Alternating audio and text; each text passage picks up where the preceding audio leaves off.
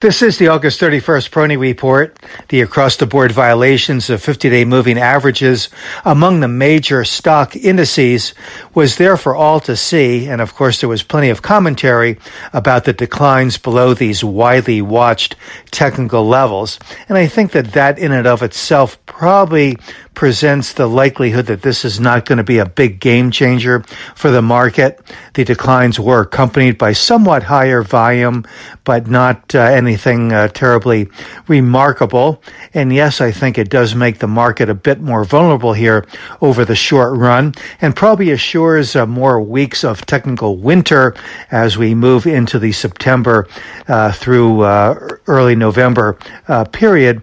But uh, all in all, I think it just uh, indicates that the market continues to uh, to be in a base building pattern. And I don't think that this is going to be a violation of that uh, base building pattern. Probably just a reinforcement based on a retest of support. But that support test should come well above the lows that were struck in June.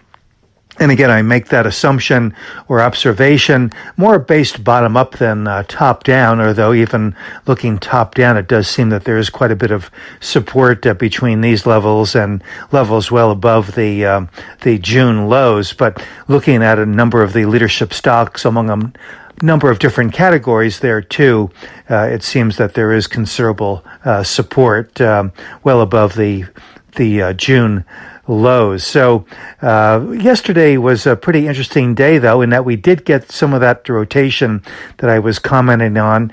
Uh, we did see the uh, commodities related uh, areas of the market particularly weak, energy uh, falling sharply, uh, and that was the result of oil uh, having a big uh, dip yesterday. There is some follow through there as well, and that might begin to produce some commentary and and thought toward the fact that maybe the commodities are leveling off here, indicating that we have seen the worst of inflation.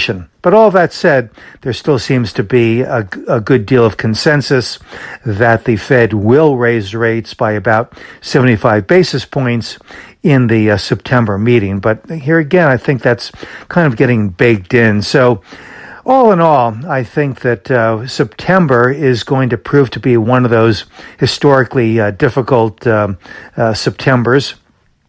Um, so as we begin September next or tomorrow, uh, I think we're not going to be in for big declines, in my view, but uh, probably more clumsy, uh, sloppy uh, behavior, if you will, erratic uh, trading. I think that is going to continue to be the characteristic here, uh, especially now that uh, we are moving into September, so the last month of the quarter.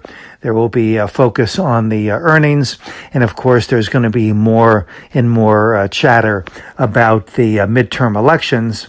And that uh, could be relatively uh, significant here for the market because historically the market does like um, policy gridlock. So if the Republicans are able to win the uh, two houses, that would certainly present that gridlock. But one of the things that might have um, hampered the market here of late uh, are some of the surveys or polls that indicate that uh, this might be a much uh, closer election uh, come November than had been earlier uh, expected. So the market uh, should not uh, perhaps may not uh, perhaps uh, be uh, confident that that political or I should say p- policy gridlock will be in store following the midterm elections. So this could be another one of those headwinds, but again, a moderate headwind, not a major one. This is Gene Peroni at Peroni Portfolio Advisors. All expressions and views presented on this podcast are the opinion of the commentator and may be subject to change. AAM makes no recommendation as to the suitability of any investment and may make a market or have financial interest in any security or sector discussed. Past performance is no guarantee of future results. Investors should consult a financial professional before making any investment decision.